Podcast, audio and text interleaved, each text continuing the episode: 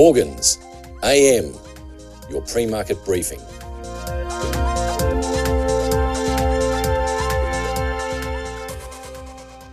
US equity markets advanced as investors digested the latest inflation report that saw the cost of living cool for the first time on a monthly basis since the onset of the COVID pandemic in 2020, while the annual rate of inflation fell for the sixth month in a row. Dow was up 217 points or 0.6 of a percent. Broader S&P 500 added 0.3 of a percent. Energy and real estate gaining over 1% to lead eight of the 11 primary sectors higher. More defensive sectors underperformed overnight. Uh, consumer staples, utilities, and healthcare all settling in the red. Tesla edged 0.3% higher. Retail traders unloaded $746 million worth of stock in the electric vehicle maker over the past week, bringing the total outflow over the past three weeks to $2.1 billion. That's according to data from JP Morgan. Selling came even as investors piled back into stocks, buying about $1.2 billion worth of equities in the past week. That buying included uh, $157 million worth of Amazon and $102 million worth of Apple. Nasdaq climbed 0.7 of a percent extending its gains into a fifth consecutive session and marking the longest winning streak for the technology centric index uh, since the 8th of June last year. Small cap Russell 2000 index up 1.7%.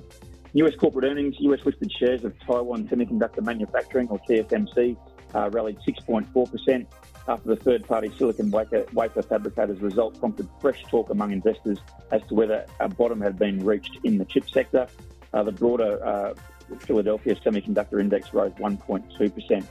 Things really pick up pace tonight on the US corporate earnings front. Dow component JP Morgan Chase and United Health Group slated to post uh, fourth quarter results, along with BlackRock, Bank of America, Citigroup, Delta Airlines, and Wells Fargo. In terms of US economic data, it was all about inflation. As I said, the consumer price index printed at six a six and a half percent annualised rate in December. That was in line with consensus expectations down from 7.1% in December and the 40 year high of 9.1% that we saw in June. Gasoline prices, the biggest contributor to the cooling inflation numbers. Gasoline index dropped 9.4% in December.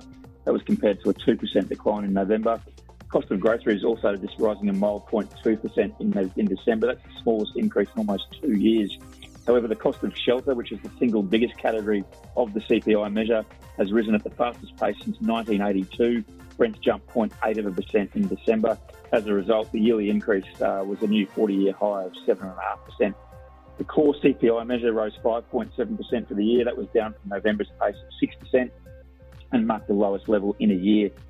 Retail sector up 2%, leading gains on European bourses for a second consecutive session, lifting the pan-European STOXX 600 index uh, 0.6 of a percent.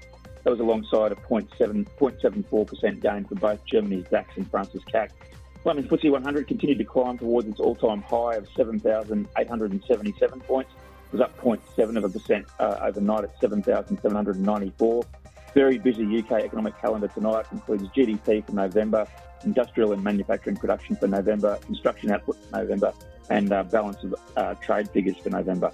Base metals rallied across the board. Uh, copper continuing to climb after uh, settling above $9,000 per tonne in the previous session. It was up 0.6 of a percent to $9,179 per tonne or around $4.16 a pound. Nickel also had a strong session, rallying 4%, aluminium up 1.3%, and zinc gained uh, 1.4%. Inflation figures out of China yesterday. Uh, China's CPI accelerated 1.8% from the year earlier in December. Uh, that was up from November's 1.6% reading, but in line with economist uh, expectations. The PPI declined 0.7% year on year in December, following a 1.3% rise in November and that was against economists' forecasts for a 0.1% dip. Some more China data out today, including new yuan loan figures for December and vehicle sales for uh, December, um, and also our China foreign direct investment figures for December. Benchmark spot iron ore uh, dipped 0.03% to be trading at $123.07 a metric tonne. Gold futures settling at their highest level since April, up $19.90 or 1.1% to $1,898.90 an ounce did touch an intra-session high of $1,906.50 an ounce. US dollar index was down about 0.9% in the wake of the inflation report. Oil prices also extending their rally, uh, also benefiting from a weaker US dollar. WTI up 98 cents or 1.3% to 78.39 a barrel. That marked the benchmark uh, US benchmark indices sixth consecutive rise and the longest winning streak since the six session rise ended on the 4th of February. Brent gained $1.36 or 1.7% to $84.03 a barrel. US Treasury yields receded across the board in the wake of the latest inflation figures. 10 year Treasury yield declining almost 11 basis points to 3.45%, uh, and the two year note yield down 8.8 basis points to 4.14%. That's the lowest yield settlement for the short dated maturity since the 4th of October. A couple of notable comments from uh, Fed speakers, including Boston Fed President Susan Collins. In an interview with the New York Times, she said she's leaning toward a smaller quarter percentage rate hike at the next monetary policy meeting, while Philadelphia Federal Reserve Bank President Patrick Harker uh, also said 25 basis point rate hikes would likely be appropriate going forward. The CME Fed Watch tool uh, now shows markets seeing a 94.3% chance that the US central bank uh, only raises rates by 25 basis points at the conclusion of their monetary policy meeting in early February. Aussie dollars firm buying around 69.7 US cents. Home loan figures for November headline today's Australian economic calendar.